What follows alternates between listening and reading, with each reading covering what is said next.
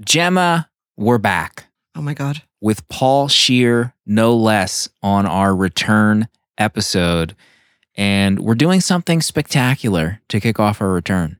If you've been on the fence about upgrading to Letterboxd Pro or Patron, this is your moment. And for one week only, you can upgrade at 20% off the normal price using the code McFly. To make it easier, just click the link in the episode notes and it will automatically apply the discount to the upgrade page and you can do it right from there. Otherwise, go to letterboxd.com slash pro, enter the code McFly, and get four bucks off pro, 10 bucks off patron. Gemma, what are your fave pro or patron features on Letterboxd? What a discount. Stats, of course. Sweet, sweet stats. Also, um, those this film you put on your watch list is now available on your favorite streaming service. Emails, sexy, sexy backdrops on your letterboxd profile, stats, more stats, and um, oh, what else? Oh, for patrons, features that nobody else gets, like a new one coming very soon, where you can choose your poster that you want to see when you look at your favorite film page. What? Yeah, it's true.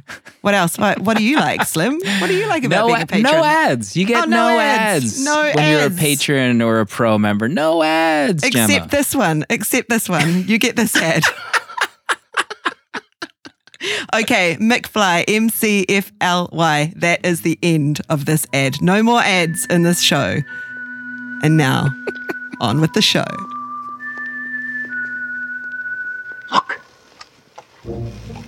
This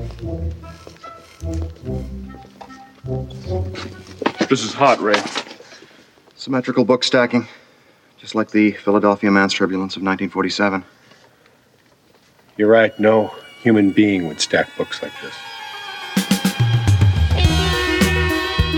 Hello and welcome back to the Letterboxd Show, our podcast about the movies people love watching from Letterboxd, the social network for people who love watching movies. I'm Gemma. Please say hello to Slim. Hello. Welcome back to the return of the Four Favorites edition. It was nice to have a little break, but something was missing. I guess the stress and excitement of trying to cram four movies in every week in order to be up to speed with our guest. But call it fate, call it luck, call it karma. Our esteemed guest this week has blessed us with four epic rewatches that are almost impossible for a movie lover to not have seen. Our guest is a podcast god, a movie insider, funny man. You may know him from Respecto Montalban. You may know him from Human Giant. You may know him as Pickles from Army of One. We know him, though, as Letterboxd member Paul Scheer, famous in podcasting circles for shows including The Genius How Did This Get Made, in which Paul and his besties Jason Mantzoukas and June Diane Raphael ask, How did films like Speed 2 Cruise Control get made? And Unspooled with Amy Nicholson. Looking at the best films of all time, including my best film of all time, RoboCop. Oh, and yeah. now Paul and now Paul is the guest on the Letterboxd show with his four favorites: Beverly Hills Cop, Ghostbusters, Back to the Future, and Planes, Trains, and Automobiles. Paul, welcome to the show. so excited to be here, and I'm such uh, a fan of the show, but I'm also a fan of Letterboxd, and I, I really have to say that this has been one of the best social media experiences I've ever had, uh, and I tell people about Letterboxd all the time because, you know, when you're in that moment of trying to figure out what to watch, it's so wonderful to see what your friends are watching, and I beg people to get on letterboxd because there's no social component to it. Like why? Like I'm like, oh, I saw Greta Gerwig deleted her letterboxd profile when they found out that like she had one and then it was like her movies that were the inspiration for Barbie. Like what? Who cares? That's cool. It's like and by the way, like what do we what do we care that she has 12 movies that ins- that are she's using for inspiration? Like why are we hiding this? Like everybody should be on there. I want to see like Quentin Tarantino's letterboxd. I want to like it's the easiest thing to do. It's just it's it's Soderbergh does it and so convoluted. it. like let's just keep it on here. Like Soderbergh, come over to Letterboxd. I think you. I think you're talking about Margot Robbie, and it was proven Oh, to be. Margot a, Robbie, sorry. fine. It was proven to be a fake account, but we welcome Margot and Greta and Wait, what did I and- say? What did I say? Yeah, Did you I said say- Greta. It's all good. Oh, It's Greta- all oh, good. Greta, yeah, come sorry. on Yeah. too. We'll take we'll Yeah, take everybody. We'll take you, Yes. Noah. So, all right. So Greta, Greta, Noah. Greta, Greta is directing it. Margot's in it. So Margot. So, oh, even more interesting that she had her Barbie inspiration up there. She wasn't even directing it. So there I you think, go. Paul, I think you, I, I, I love that you are out and proud about using Letterboxd because we do actually have quite a few uh, secret accounts of. Mm. I know. I need Yeah. to know who these secret accounts Oh, are. I gotta I'll get tell in. I'll tell her. Mute, Yeah. Slim, mute for a second and I'll. No. yeah, mute me. I can't even hear him. Everyone's just gonna look at Paul's account and see who he followed on this date and be like, oh, what are these rando accounts? But you know, uh, I'm excited to talk to you about the the pick four of it all because Mm. I, you know, I want to talk to you both about this idea of the four movies that you want to represent you or anything like that. And I feel like we get in the zone, and I and I've changed my pick four a handful of times, but but I I feel like sometimes we are trying to put the dating profile of ourselves in Mm. front of you know our our our movies so it's like yes i'm going to put a foreign film there i'm going to put a black and white film there and then i'm going to put something like oh you may not even oh i'm gonna starship troopers you know or you know it's like you're like, like you're you're you're, you're trying to like that I'm a quirky guy. Yeah. yeah and, and so when i what i had this moment of i had set my four and then you know i i, I thought to myself i was like are these my four like they are in a way like i love uh 2001 and i hadn't seen 2001 in the theater until about two years ago. When i saw it it blew my mind. And it, it to me when amy and i have been doing unspooled we've talked about a lot of movies and and 2001 really is stuck in my mind for a long i felt like i finally got it. And i put that on my top four and i was like my god that like that movie is important to me. That's a, that's a really amazing movie. But then i realized like that's like a movie that i really respect and i love. It's not the movie that I've watched the most. And I started to think like, what are the movies that I've watched the most? What are the like I love so many movies, but what are the movies that I go back to time and time and time again? The ones that I can tell you the lines of. And I'm like, those are my favorite. Those clearly are my favorite mm. movies. It may not pr- paint me, and as a matter of fact, it kind of does paint me into a very like you can tell my era and age from like the times. But I'm like, I actively want to bring forward this idea that it's okay to like and and embrace movies that maybe like don't get that love. Like they're never in the top four. I want to put the nevers in the top four in the top four. So that's what my what I've been wrestling with. So when you when you you know maybe uh, people might think like oh my gosh Paul's uh, incredibly pedestrian, but I, I want to explain why why I am. I'm not embarrassed about it. I'm not embarrassed about it. It's it. time to be brave, Paul. That's all I have to do. I have vanilla. I have Vanilla Sky in my top four right now on Letterboxd. By the way, I respect you for that. Thank and you. like and that and that's the you know um I do think it's like it's interesting to, and and 4 is always hard just like we we learned many years ago with um was it uh MySpace, right? Was Oh, that when the, we had to uh, pick yeah, our four friends. Yeah. You're yeah, like, you know. rough. who's not invited to Christmas this year? you know Yeah. yeah. and it's like different times of the year bring different things it's like it's it's uh but it's it's tricky but it's like what are the movies that have affected me the most so it's something i always wrestle with and i've tried many times to be like oh this or that or this and i really was trying to actively get movies that i never talk about i didn't do it for the show i did it plenty before we even Mhm. talked about doing the show Oh. like what are the you know and i wanted to be more res- more um like uh respectful of myself i wanted to be like this Oh. is what i really do feel so i'm excited to talk about them because Paul, I love that. I have Paddington in my top four. See of course amazing see we we did paddington 2 on unspooled and i talk about that movie as being like one of the it's, it's just a fantastic movie i love paddington 1 as well Yeah. but uh it's so funny like people want to shit on it because uh they're like, well, it, it's a kids movie, or it's a, uh, well, it's, it's good for that. It's it's good for this. I'm like, but it's but no, it's actually like a fantastic movie, and I think that sometimes these movies, like we we have this joke on Unspooled, they're not a joke, but we said we're gonna find the hundred best films and then send them into space. People are like, well, Paddington can't go on the spaceship. I'm like, well, why not? Like, what what is so different between Paddington Two and It's a Wonderful Life? You know, Paddington Oh. will bring marmalade sandwiches. He is so useful on a spaceship. That's all I have to say. He's going to bring the marmalade sandwiches and he's going to bring the manners. I mean, imagine how badly it could go when you just put a whole bunch of crazy movie characters together in a spaceship and then you've got Paddington going. I would going. love. See, I didn't even "Hey, think about guys." that. I don't. I want that. Now I want that. But I do think that there's this like this idea of like what is worthy, like what is a worthy movie, and I and I think that we often devalue like popcorn films, but also like I'm a big believer that if we were to send 100 movies up to space.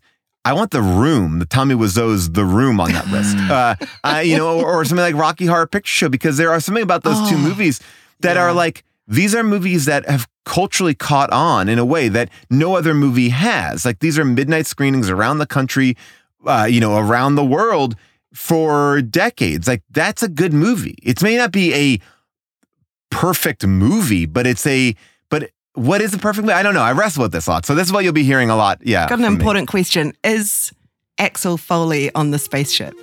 I mean, for me, Axel Foley's on the spaceship. I mean, and this is the thing too.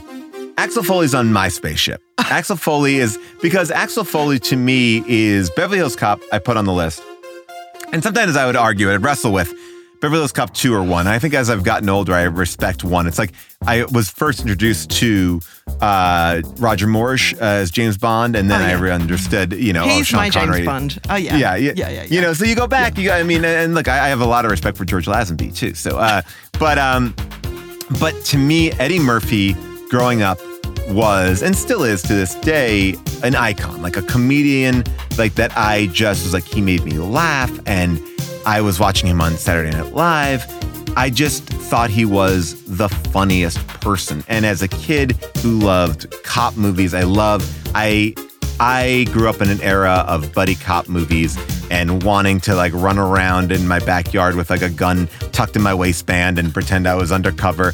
You know, like this is the perfect merging of a comedy and a cop movie. And and also Martin Brest, the director of this, does a great job. It's a good like it is a good, solid cop movie. And that opening is one of the best, you know, weird chases you'll ever see. Eddie Murphy hanging off the side of a cigarette truck, a uh, 16 wheeler, destroying Detroit, like going through Detroit. And it's like, I argue, like, give me a better opening scene. Like, there's no CGI there. That truck is running over. It is, when you watch that sequence, it is, there's a man hanging on the side of a truck flying in and out. And it is just, there's something I love an inarticulate chase, like like a Mack truck, like a 16 wheeler Mack truck. Like there's only one kind of chase you're gonna get. It's gonna be sloppy. And it's like and and it's like I want to see more of that. Like yeah, sure, I love Fast and Furious and everything like that, but it's like.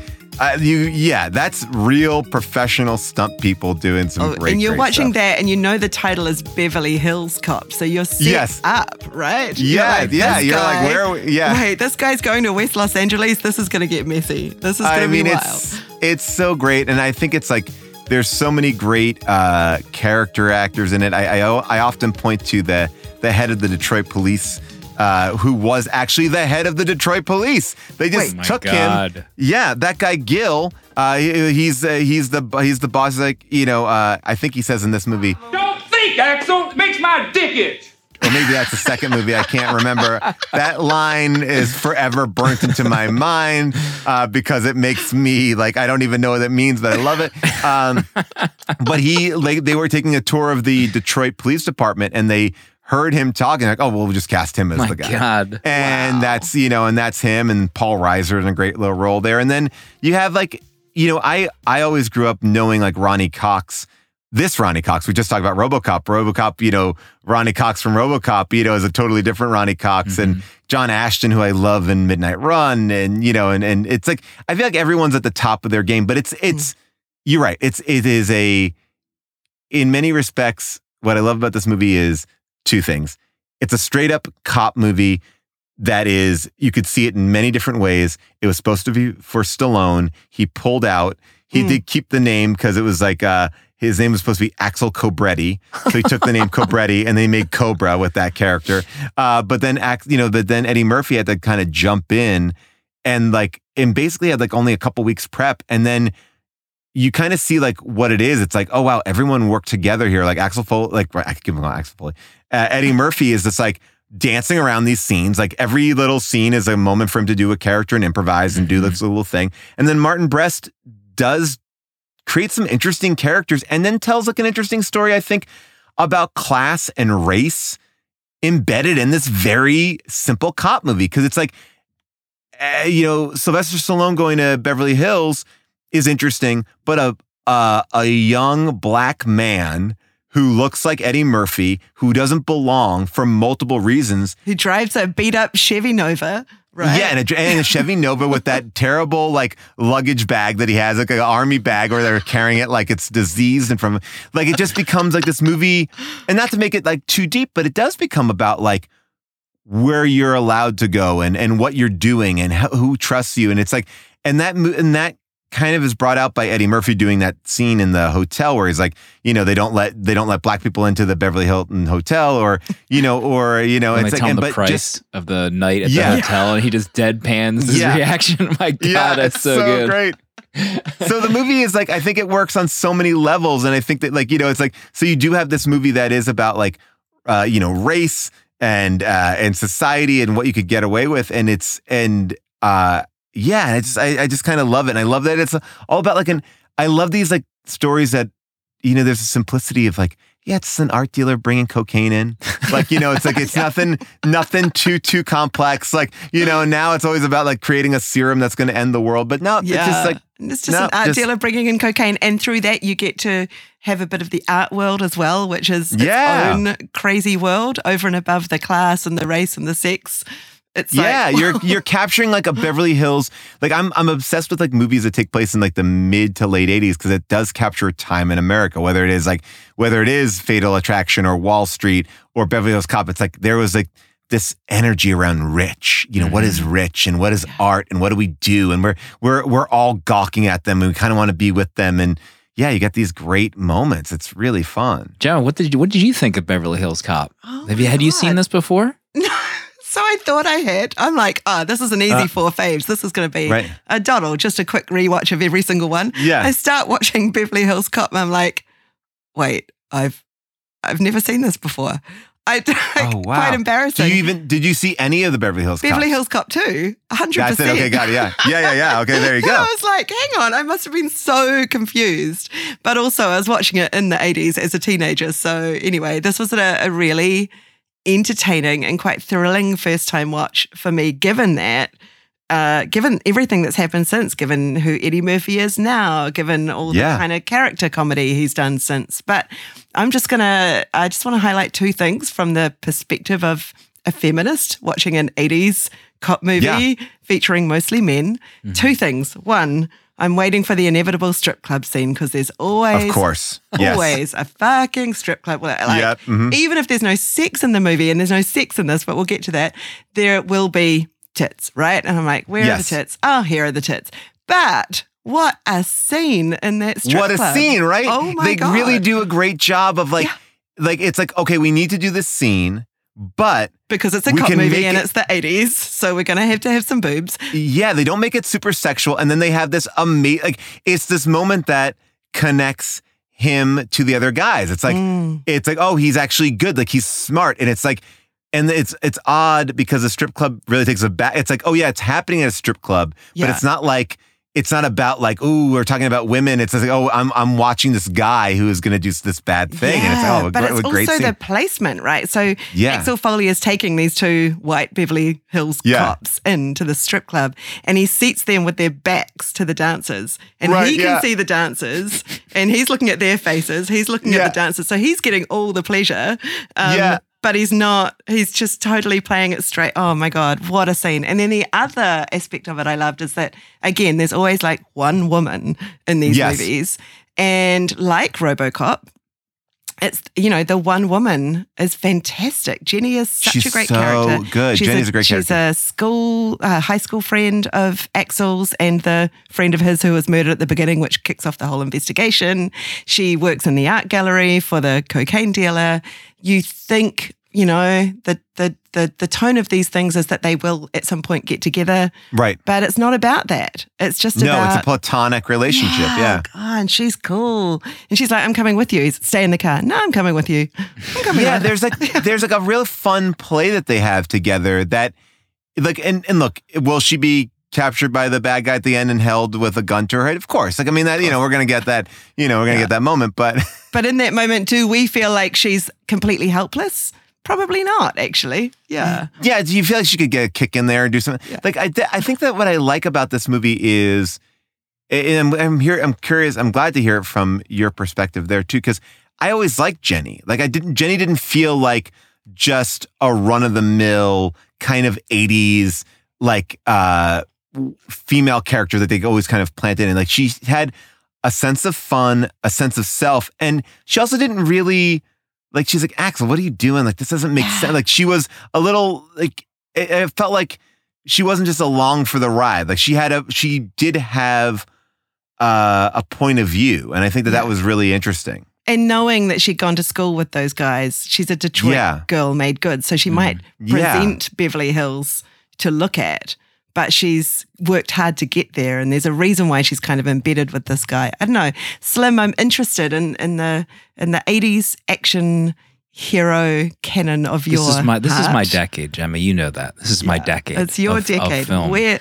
where does Axel Foley where does Axel Foley fit? But also where does uh, bungling rookie detective Billy Rosewood fit? Oh yeah, I actually so when I grew up, my my older brother watched Eddie Murphy's Eddie Murphy movies constantly. So at Golden Child, I have like visceral memories where he's like spinning the yes, yes. I want the knife. Yeah. Yes. Oh my God. I've seen clips of that, but I don't even know if I've ever seen the whole movie as an adult. But It's not a really great movie, and I always hold it in uh, disregard because he turned down Star Trek IV: The Voyage Home to do Golden Child, and I would have much preferred uh, him in that uh, instead. But anyway, go yeah, ahead. yeah. I, so I have memories. So I I grew up also watching Eddie Murphy Raw. Like the his comedy specials were pretty formative. Now you know they there's some spots that don't hold up, but the soundtrack to this movie is so insane. One of the best, most noticeable music soundtracks of any movie that I can think of. I love his laugh, Eddie Murphy's laugh, maybe the most distinctive laugh in the history of film, in my opinion. I opinion. love that they I love that they take the Mickey out of his laugh too.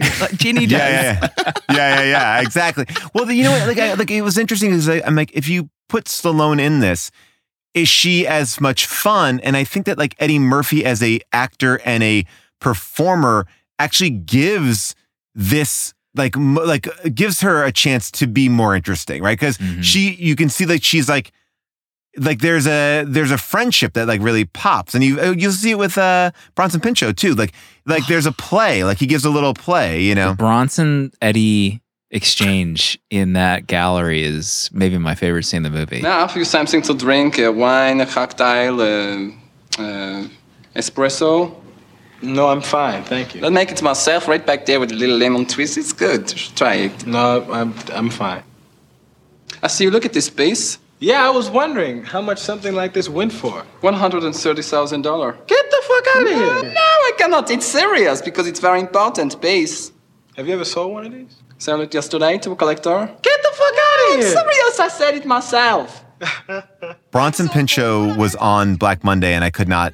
I, I had to wait like three days before I could like, uh, like bombard him with questions, and then I finally got a chance to, and it was amazing. It was How so did you, was that the first thing you said? Like, you know, I know we're working real hard, but let's just finally talk about Beverly Hills Cop. That scene that you Well, had. you know, it's like I never, I never want to like, I never want to just like jump right in. And he has like an amazing career and has done like so many great things. But I was like, I really want to like dig in. I, mean, I could talk about risky business, perfect strangers. I could do, like, you know, Uh-huh. I really want to dig into this, and uh, and it just came up organically, and I was like all ears, ready. to Oh my go. god. That's We have three more films we need to talk about. Sorry, so I just, sorry. It's That's so fine. I just want to highlight a couple of uh, Letterboxd member lists that Beverly Hills Cop is on. So Todd Gaines has a list called Coffee and Donuts, a beginner's guide to buddy cop movies. That's a good one.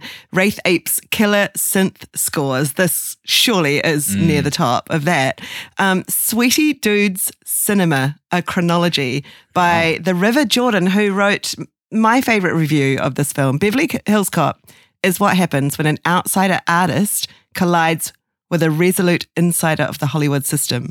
It's a movie with a rebellious spirit that plays almost too well within its own lines. I love that comment. Ooh, I like Uh, that. Yeah, it's good, eh? And finally, um, Linus's list, spoiler alert, bitch, is a Ah. is a brilliant list of films that spoil other films. In this case, Butch Cassidy and the Sundance Kid. If you haven't seen that, don't watch Beverly Hills Cop before you watch Butch Cassidy. Mm. Well, you know what's so interesting? I, I, I always talk about this a lot. Like I, I showed Beverly Hills Cop to my wife um, recently, like in the last like two or three years, and she like really loved it. And it's like she's that this is not her, neither her genre nor like her go to to watch. And she just, but she got into it. And I think what these movies do sometimes, and sometimes they they work out better. But like you see the DNA of this movie and so many other things, and then you see like oh why couldn't they make it as good as this? Or what what like what was the magic here? What was this? And even Beverly Hills Cop 2 is a glossier version of this. Like, and it's good. I think Beverly Hills Cop 1 is a lot more um streamlined. It's a little bit more like uh rough around the edges. Uh and I like Beverly Hills Cop 2 a lot. But Beverly Hills Cop 2, it's like Eddie Murphy's a lot more successful. The movie's a lot more glossy. It's Tony Scott, uh, which is great. And I love Tony Scott, and I think he's one of the most underrated uh directors. But uh but it, it like this movie, it's like you start to see in the DNA and other things, and you start to be like, either it feels too familiar, but you're like, oh, that happened first, or sometimes it does something better, and you're like, oh yeah, like I mean, obviously Butch Cassidy came first, but uh, but like it's it's always interesting to see like the effect that these films have, and then when you actually see the the good version of what you want to see, it's so fun. Yeah, absolutely. We we have to move on to a film. Patrick Williams writes a movie with no emotional core, no character arcs or growth. No one learns anything. It's not saying anything. It shouldn't work, but somehow it's perfect. No one has been able to replicate it, and they should stop trying. Which of your four faves do you think Patrick is talking about? Ooh, that's really interesting. Okay, so oh, all right, this is really good. I like this. I, I like this a lot. So let me just. I'm going to look at him. Just say them one more time. Uh, we have Beverly Hills Cop, Ghostbusters, uh, Back to the Future, and Planes, Trains, Automobiles. I'm going to say Ghostbusters. You are Because- correct. yeah, because it, it- because and what the giveaway for me was uh, no arcs because that is true, and then and then also people are trying to replicate it. We're talking about this idea. What makes Ghostbusters work? I, I, I did a movie with Harold Ramis uh, called Year One, and another person who I'm, a completely a fan of, and I sat down with him. One of the best things about Harold Ramis was at the end of every night, for the most part, when we work on this movie, he's like, "We're going to dinner," and we'd all go to dinner every single night when we worked on this movie. And uh, and and sometimes at lunch, you know, he would sit down and we'd talk. He's just loved to tell stories, and the best part about Harold Ramis was he told you the stories as if it was maybe the first time he told them. You know, so it didn't feel like, okay, you want to hear the story? I'll tell you this fucking story. like it was like, no, I'm telling you, like, oh my gosh, I never thought about it. And so we talked about Ghostbusters, and the thing that he said to me that I loved, and I've repeated it a bunch, but he said, you know, pe- what people get wrong about Ghostbusters is it's not about ghosts, it's about starting a business. He's like, that's what that movie is. He's like, the ghosts are the specific. He's like, but the but the thing is, it's about these guys who start a business and they're failing, and then it becomes successful, and then how that success, uh, you know, marks them.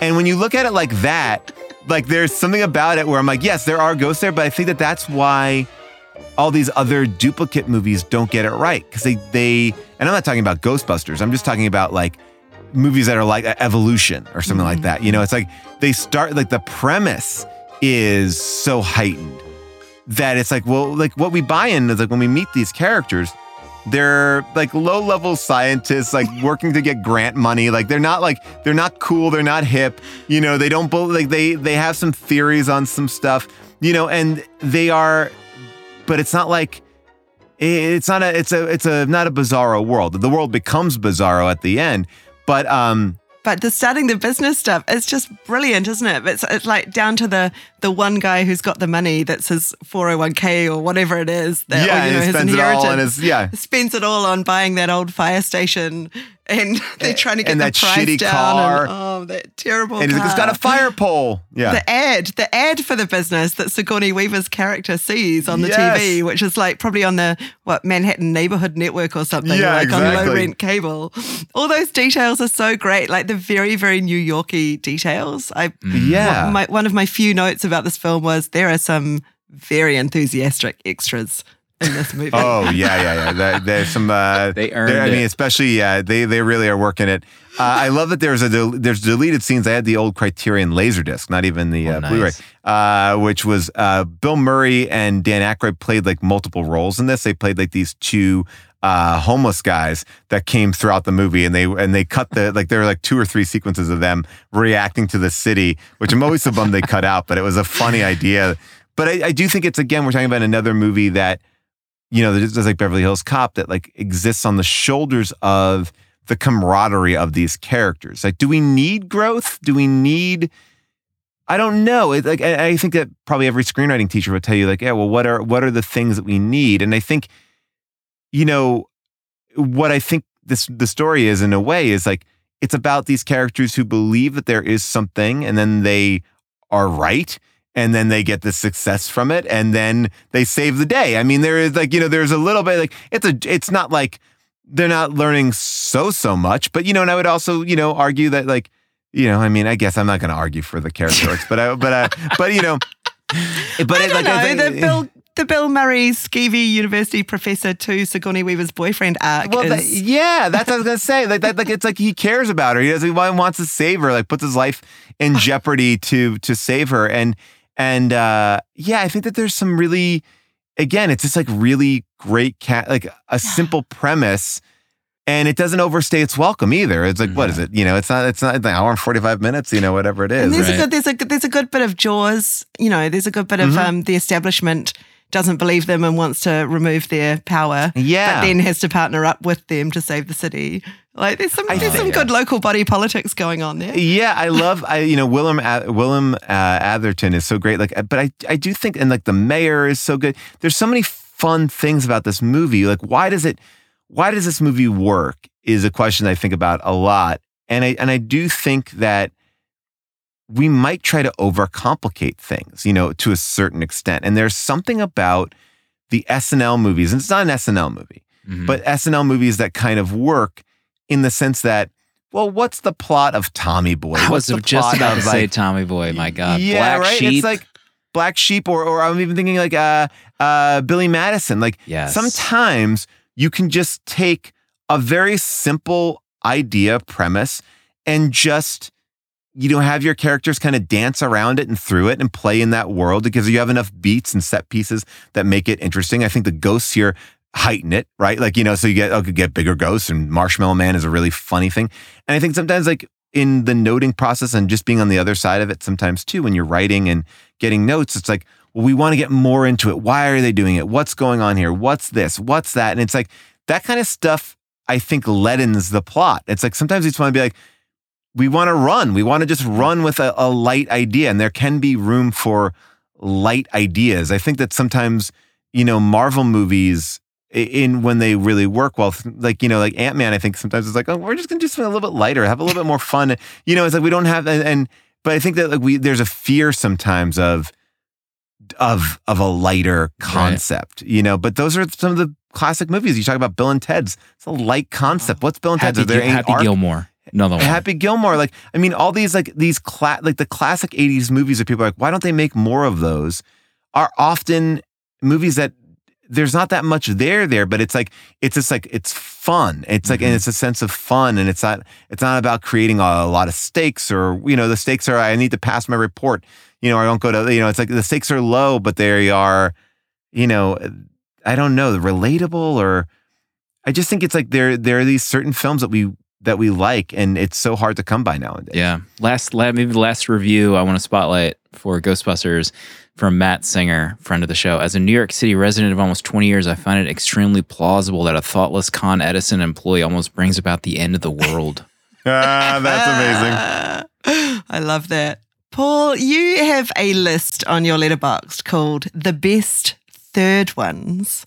Yes. And what's Yeah. curious to me is that Back to the Future 3 is not on this. One of the best know, westerns ever made. Uh, you know what? You're you're you know what? By the way, you're that's that is a shocking uh, omission that I probably forgot to put on there because I actually I I uh, look I I like the Back to the Future trilogy as one full film. Mm, uh, you on and uh, yeah.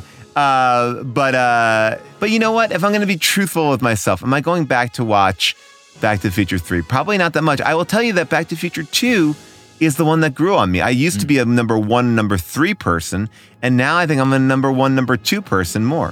Why is that? I don't know. I think that number two, well, first of all, Back to the Future is such a.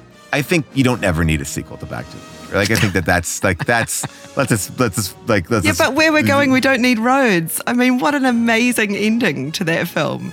You know, it's great, like and we never need to see it again. There's so many things. Yeah, there, there's so many things we never see, need to see again. Like, by the way, let my imagination run with that. It's like we don't need to paint it all. Like, you know, I feel like the difference between that was like that was a line that they're like, that's a great line, and we're out. And you know, it's like not a, like that wasn't like them trying to set up a trilogy. They screwed themselves with that line. Oh, we actually have to make that real. God damn. Yeah, and like, oh geez. I think what what I like about Back to the Future 2 was it did something very different than Back to the Future 1. Back to the Future 1 is a straight up like fun time travel movie. It's like a fish out of water, and it's you know it's a great. I mean, it's been you know people love it to uh, they love it, and when of course you love it, I love it. And it's it's a great movie. It's but I think Back to the Future 2 does something really fun, which is it plays within what is time travel and alternate timelines. Stuff that like the talk that we get into now that movie was doing so early and creating mm-hmm. this like we, these weird versions of things. And you know doc brown drawing like oh it went this way and that, that we have to spike it back here. And i think that that was like almost too complicated for the audience to enjoy. Like that's why Back to the Future 3 I think connects more. It's like, oh no, now they're just going back to the old west and they have a mission they have to do and they're going to solve it. It's very similar to number 1, but number 2 is a lot more weird. It's like it's a, you know, it is it's it's more fun. They're popping in and out. They're going into the first movie. Like it I think that that movie would be more celebrated if it came out now than then. Like it's almost a, a little bit before uh before its time and wh- how it was kind of subverting what they did. So in a good way, they like, oh, we can't just do it again. Like, let's figure out a funnier and more interesting way to do it. But I don't know if people wanted that. But to see Marty like above himself playing in the Enchantment Under the Sea dance in number two, like great. And the way that like you know uh, the way that Biff, like I mean. uh you know, uh, Thomas Wilson is great as that that kind of Donald Trumpian. You know, I mean, look, I think, I think you know, throughout the pandemic, people really were talking about the comparisons between Oh, Donald yeah. Trump and you know, it's like it's right there. You know, there's a lot of great stuff. You know, um, So I have a question for for both of you as American boys. Uh, Coffee has a list on Letterboxd called "I'm 16 and this is the greatest movie ever made." I I'm just going to put it out there. I Marty McFly did nothing for me. I love Michael J. Fox, love him. Family Right. Ties, one of the greatest sitcoms ever made. But Sure. he did nothing. I'm a Doc Brown girl. I was all about Christopher Lloyd and those cute little pink pleats on his plutonium Oh, jumpsuit. I love it. But what did Marty McFly mean to both of you as a as a as a cinema icon? some I'll let you. T- I'll, I, I mean, I have plenty to say, but I'll let you talk. some of my memories of this movie was, you know, at the end where he's set everything right and he finds out that he has that truck, his dream truck in the garage. Yeah. Like that was that was burned into my brain. Like, oh my god, I this is the dream truck. I need to get this at some point in my life. Eventually, I did. Do you God. do you have that truck? I, Do you have the- it's a black Jeep, but it's essentially that same thing. I love it. Um, but the, this is it's it's funny to look back on these like 80s movies the mainly specifically the franchises because as I've grown up in, as an adult all of the dream toys that I wanted from these movies now exist Yes. where I know, like and I did. I have less and less places to put exactly them because my wife like won't every them. yeah. dream toy that I wanted as a kid whether it be a lightsaber or replica replicas from Back to the Future or Ghostbusters they're all real and you can have them um, and there's just this point of my life as a kid where I this was a super formative film and I was in love with it. And this is a great five star movie but like it's crazy how as I started watching this or going through Doc's house it felt like in my head like a Universal Studios set like ride like oh my god all of this merch that I would want to buy right now watching it again. Um but yeah those are the memories I have when I rewatch this is like I want that I want that I want that. Well, you're so right. I I- like these are the like you know this list could almost be like here are four movies that I wanted merch for that they did never have and they never made. Like you know when they finally made a Mumford uh, Mumford Phys Ed shirt, I Ah, bought right. it. Yes. You know, and and and you know the Ghostbusters costume, the proton packs, everything. Um, I I think for me, what Michael J. Fox represented, and coming from Family Ties and all that sort of stuff, is he felt relatable, right? Like he was cool, but not cool. Like he wasn't like the um the like I think as many women found him to be sexy, maybe he did not, but uh but like he wasn't like he was more of like the accessible, fun guy. Like Alex P. Keaton, obviously Republican, and whatever and all that. So not to say that that was like what it was, but like here's a guy who's like he's in a band, but his band isn't like that great. Like he's got a girlfriend, but he's like not super popular. But he's also like not not popular. Like he represented like an attainable thing. Like I wanted the skateboard after this movie. Like you wanted the truck, I wanted the skateboard. Like yeah. His uh, best his and- best friend is some nerdy physician inventor. Yes. who lives in Yeah, exactly. shed. Right. yeah. And th- there's something about it where it's like, I think um, for people like me, like that was way more like relatable as like, oh, I can be him, I am him. And, you know, instead of, you know, he didn't, you know, he just was, um, yeah, like he was clumsy and funny and, you know, it, like there was a, a really everyman t- kind of thing to him. So, you know, for me, you know, it's it's you know, I, I guess we've gotten so polarized too. Like he played this character that, you know, was supposed to be like a antithesis to his parents, right? His parents uh, and family ties, these hippies and all this sort of stuff. And he's like this Rep- Reagan Republican kind of guy. But we love him. Like we like America loves him. Like even though he's representing these things, but at that time, we're also embracing like a certain thing of the 80s. Like at that time, you know, people did love that kind of energy too. So, um, yeah, he was to me the most relatable like star of my time, a mm-hmm. comedy young young man comedy star. Because even on SNL, they're older, right? Like they're mm-hmm. you know I may like those people, I may like Bill Murray, I may like Steve Martin, but they're not my age, and not that he, he was older than me, but. You know, I guess it's like Ricky Schroder or something like that, but Ricky Schroder didn't feel as cool as Yeah. he did. I mean, you know, Indiana Jones was older. You know, all of these. yeah, all these people are older. Yeah.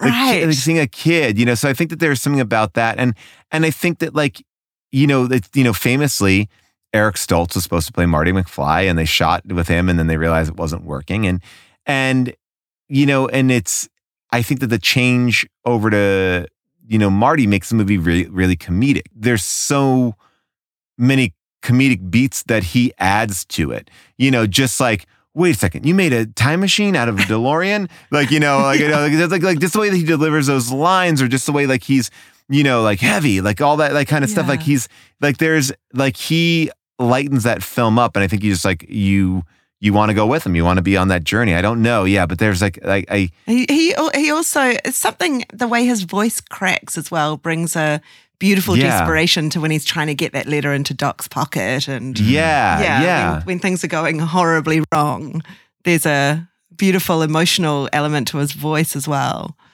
Yeah, I was I just was- thinking about when you you boys talking about merch, and I watched this with my six year old, and he he wasn't that interested. He was kind of like, eh, I don't know. I was Yeah. quite underwhelmed and disappointed by his reaction, given what this trilogy meant to me. Um, but then last night, he reaches into his massive bucket of Hot Wheels cars and Yeah. pulls one out and goes, "Look, Mum, it's the DeLorean from the movie." oh, so fun. I love Proud that. moment, and I'd never noticed he had a little DeLorean. uh, I don't know, inherited from his cousins, but yeah, there it is. See, like it's I, I have a real rule with my kids because I don't want to show them things that I love because I'm afraid they're going to hate them. Yeah. So I, I'm very I'm very careful because I think it's also like those movies are at a different speed. They're at a wait, so wait, pace. what shit are you showing them if you're not showing them? Oh man, I where what am I? What, I'm uh, I have tickets tonight to go see Super Pets. What do you think? I'm like I you know Sonic One, Sonic Two, but I think Sonic movies are actually very good. But uh, they're fun. The Uh, kids but love uh, yeah, uh, but like the one movie that I showed them from my childhood that I really debated and thought about, besides Star Wars. Um, and they didn't like in Star Wars is like a, a hit or miss. Um, Mm. was Goonies, and they love Goonies. Mm. They love Goonies, and I was like, you know why they're gonna like this movie? It's all about it's all kids, and it's scary. And I realized like my kids don't get like scared that much, you know. And I I showed my kid. Um, I love David Lowery so much. Uh, I think that his movies are fantastic. oh my god! And uh, I watched Pete's Dragon with my kid, and Pete's Dragon is one of the best movies ever made. oh, so Oh great. And I watched my son, my son like just burst out in tears. And I realized I mean, there's a certain thing about kids' movies now. We don't get like an emotional attachment to these things. Like we don't get these these moments or these um scary moments, these sad moments. Like we try to like almost like sand down the edges a little bit. And so when you watch something like E.T. or Pete's Dragon, like it hits my kids. Like these movies help me emotionally grow. You know, like some of these movies. Um, Mm. and now I think the the pacing of all this sort of stuff is so kind of quick, and their memory of it is just different. And maybe they'll grow out of it, but it's I try like I understand like an '80s movie is not going to connect the same way as a 90s movie or even a 2000 movie now Mm. even now 2020 movie it's like there's so many different levels of what they're used to it's like my kids don't like the muppets and i'm never going to try to make them like the muppets Right. the muppets What is that about? Why don't the kids these days like the Muppets? I'm it's, I'm outraged. i i uh, i mean look i i like i mean great muppet caper is one of my favorites like i Yeah. love that movie but it's like but it's you know it's interesting i, I don't know what, what it is like i i, I want to show my kid Karate Kid, and I'm like, maybe that will work. And oh, oh, actually, I did show them that, and they love Karate Kid. Uh, Hey, yeah, so have like- you have you shown your kid have like I got a six year old. Have you got a six year old? Yeah, yes, I do. As a matter of fact, on Sunday I'll have a six-year-old. Yeah, Marcel, oh happy birthday, kid. Uh, Marcel yeah. the Shell with shoes on. I was going to suggest that, and then I didn't know if they would like it. But yes, it's okay. good. So we yes, it's good. We had a very I talked to Dean Fleischer Camp, so I Yeah, got an advanced Dean. screener, sat down to watch it. He's amazing. Sat down to watch it. The kid is in the room. He sits down to watch it.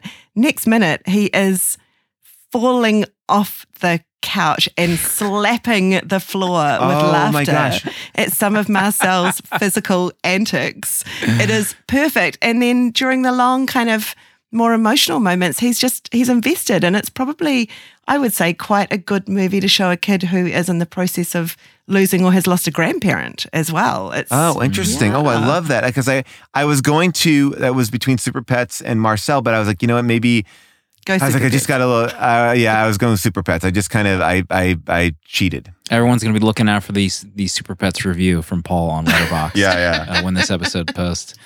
Speaking of Muppets, uh, is Steve Martin one of the best ever, ever Muppet Show co-stars?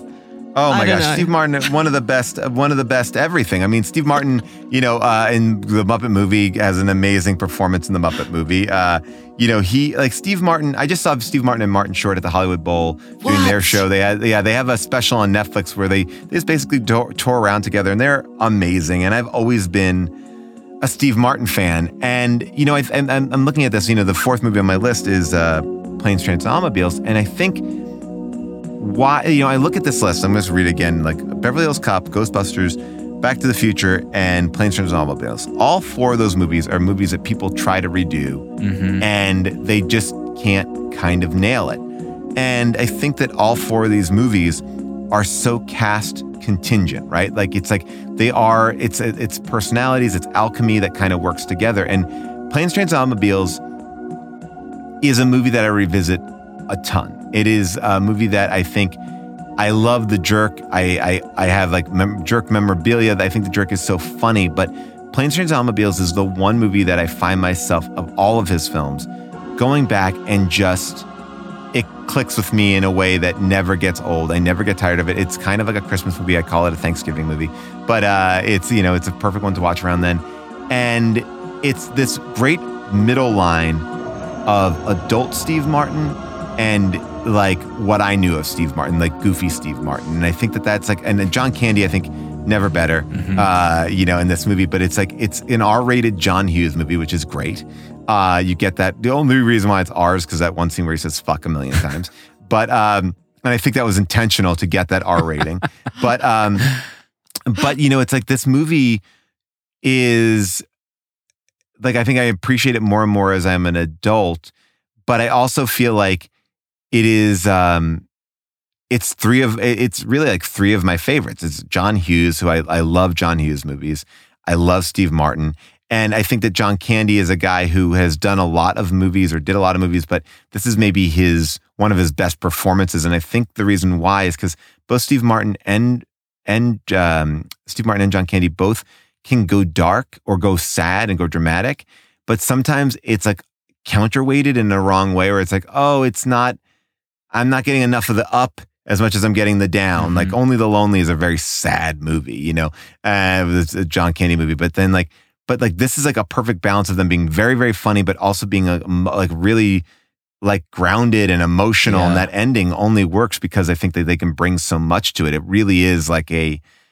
I don't know. I just I, I just love I just love this movie. This, I, yeah, this this might be my favorite holiday movie too. I watch this every Yeah. year, Thanksgiving. I mean, how often do people say they have a Thanksgiving movie really that they put on Yeah. every year? But I mean, Steve Martin, we've joked about the Muppet, but I love watching Steve Martin run. He probably has the most defined run Oh yeah, out of any better than Tom Cruise. human Yeah. being. His legs turned into helicopters. All chest, all chest. Yeah. um, the speech from John Candy in that hotel room, you know, where he kind of gets dressed down by Mhm. Steve Martin and he kind of stands up for himself, like, I like me. My wife likes me. You want to hurt me? Go right ahead if it makes you feel any better. I'm an easy target. Yeah, you're right. I talk too much. I also listen too much. I could be a cold hearted cynic like you.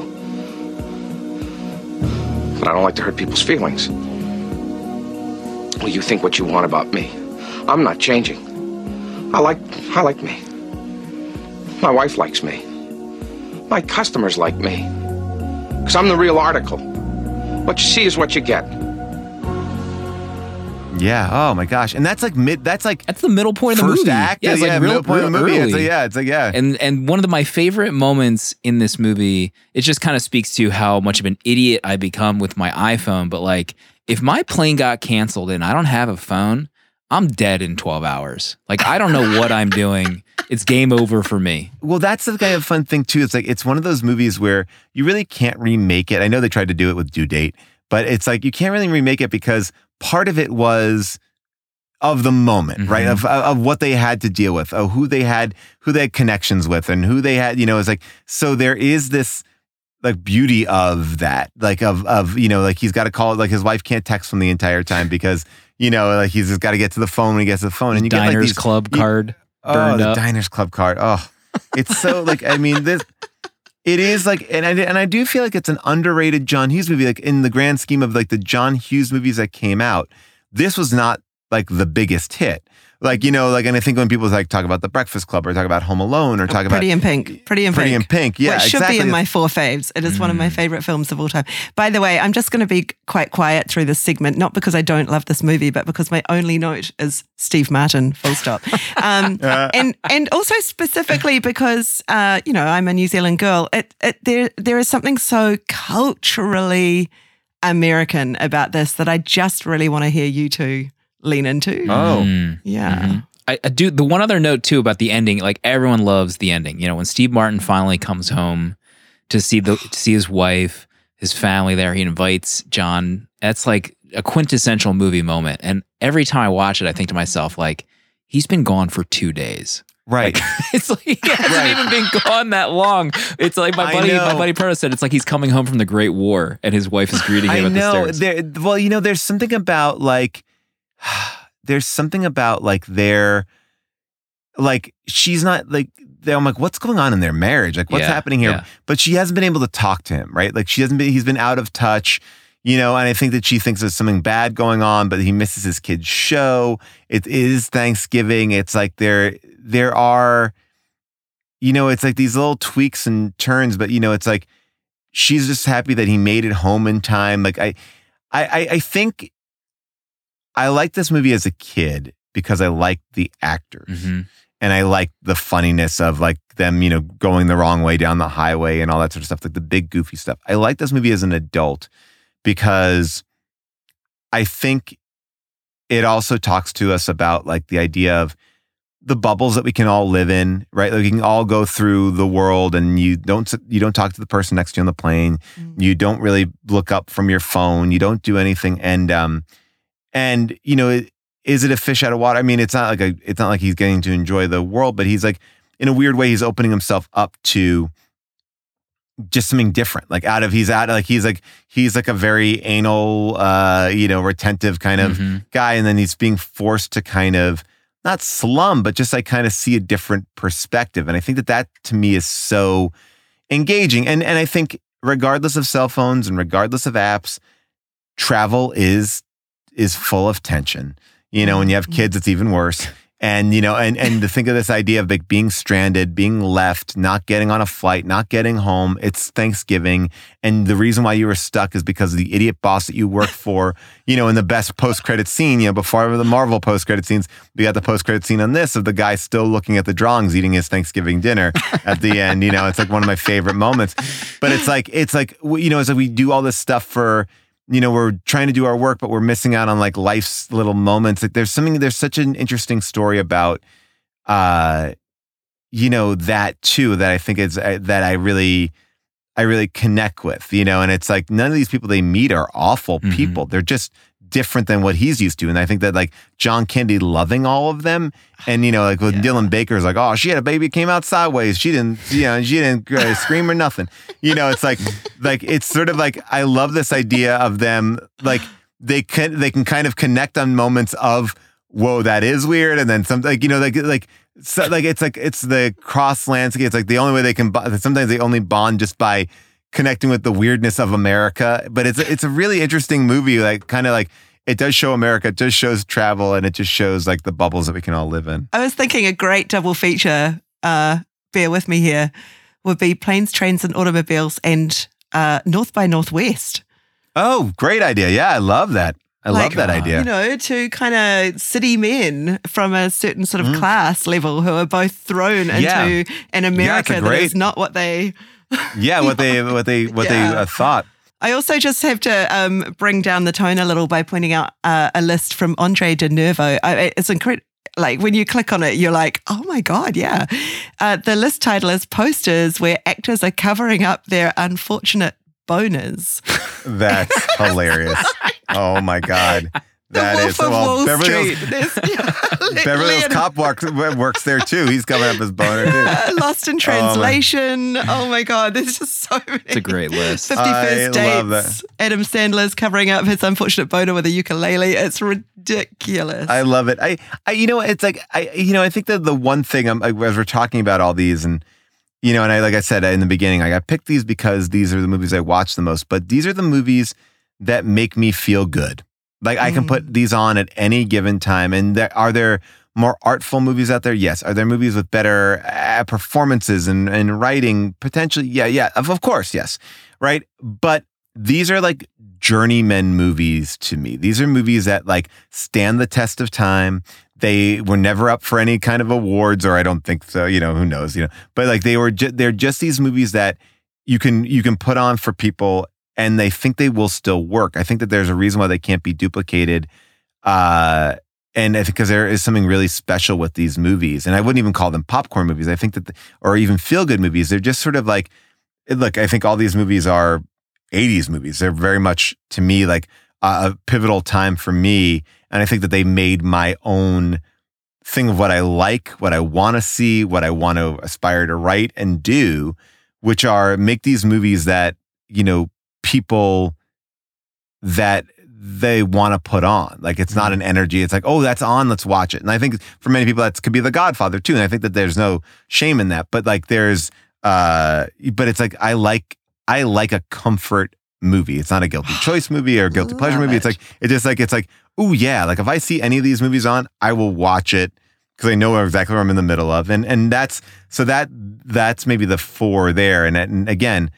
I've I've had different things in this four, but I'm I'm pretty happy. Like if I was stuck with these movies, I'd be a, a pretty happy. They're in the spaceship. Yeah. Hey, so we, I know you're a busy man. I want to call out your recent review of RRR, in which Okay. you write, Life will forever be divided into two parts before RRR and after RRR. I think It's we true. all loved RRR. And I love the idea that you sort of raise in that review, which is that it's a gateway film for so many people into Telugu and Indian cinema in general. So, Yeah. do you want to finish off by telling us some of your gateway movies through life, like the first non-English language film that got you into foreign film, or the first anime, or the first I don't know Jane Campion film that got you into Jane Campion films? Yeah, no, it's you know I think Unspooled has been a real eye-opening uh, show for me because what I've started, why I started doing Unspooled with uh, Amy Nicholson, who's a critic, uh, you know, for the New York Times and and NPR and a bunch of other things, was one of the things I've always wanted to do was I wanted to expand my knowledge of film. And I realized when I looked at a list of the 100 greatest films of all time, the AFI list, that I hadn't seen a majority of those films. And I've seen a ton of films, but why didn't I see these? So I went back and I started opening myself to watching these movies and experiencing them. And, and so all of a sudden, I feel like in the last uh, three or four years, I've just been having like a lot of these these moments of like, oh my gosh, I love this. Oh, I really like this. And you know, for me, my dad got me into the Marx Brothers when I was early. So like Duck Soup was probably like one of the first black and white films that I had seen, you know. Um, and that was like a that was a big deal for a kid to be like, why am I watching a black and white movie? You know, but but I was like, oh, I but these are you know these are good. You know, like like, like there's like this line of like, why would I watch something that is not in color? I didn't understand that that was even a you know a viable choice. As far as um, oh my gosh, this is really interesting talking about gateway films because I'm like, I am trying to think of the movies that made a big impression on me. You had mentioned anime, anime, uh, Gemma. I think my first one was probably Spirited Away.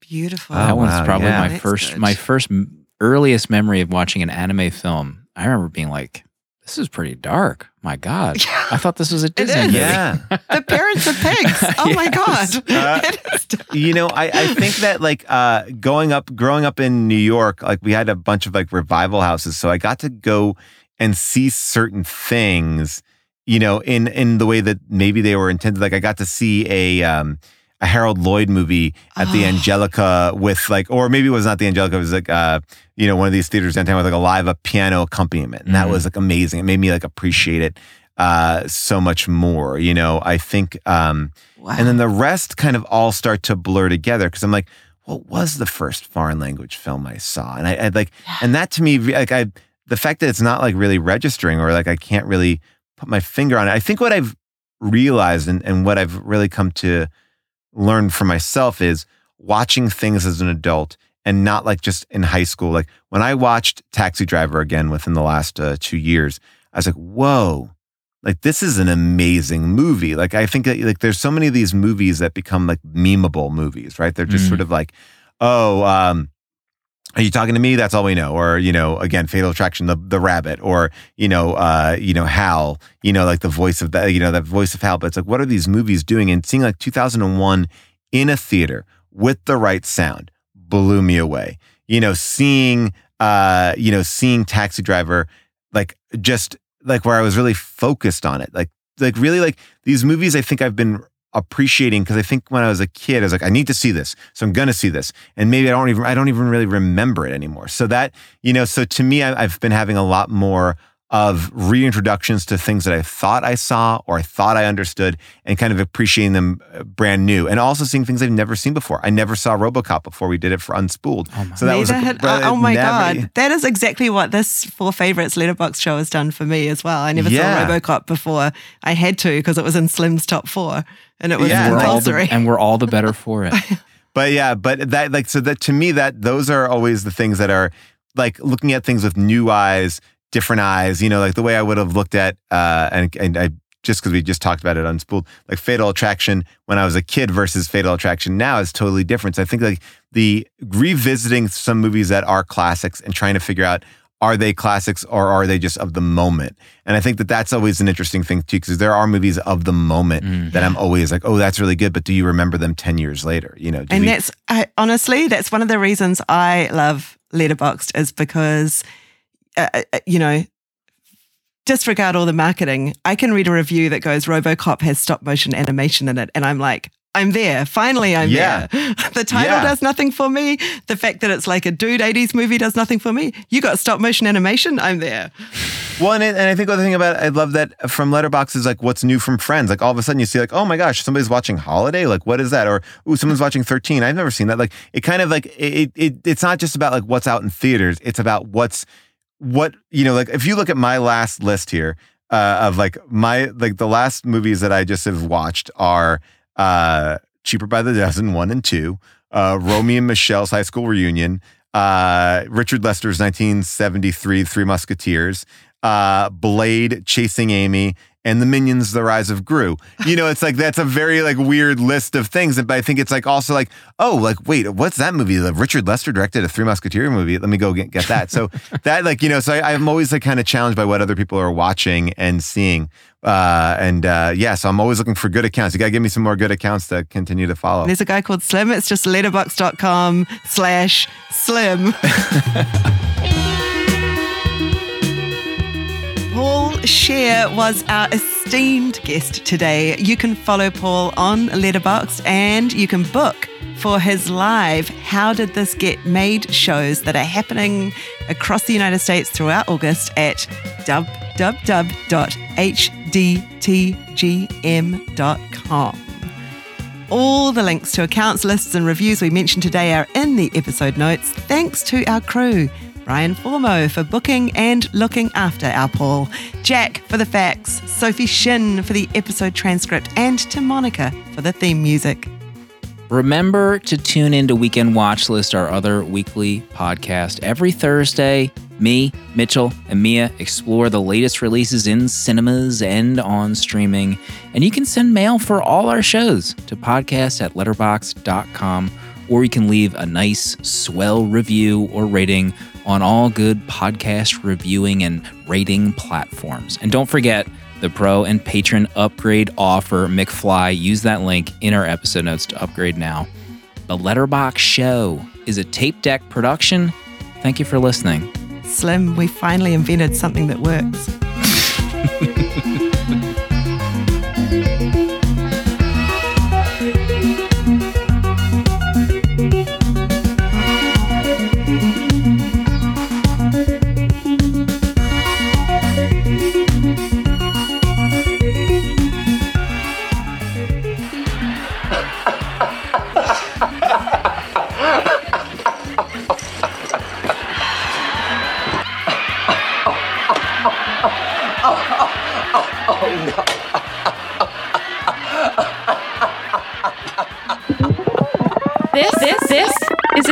podcast.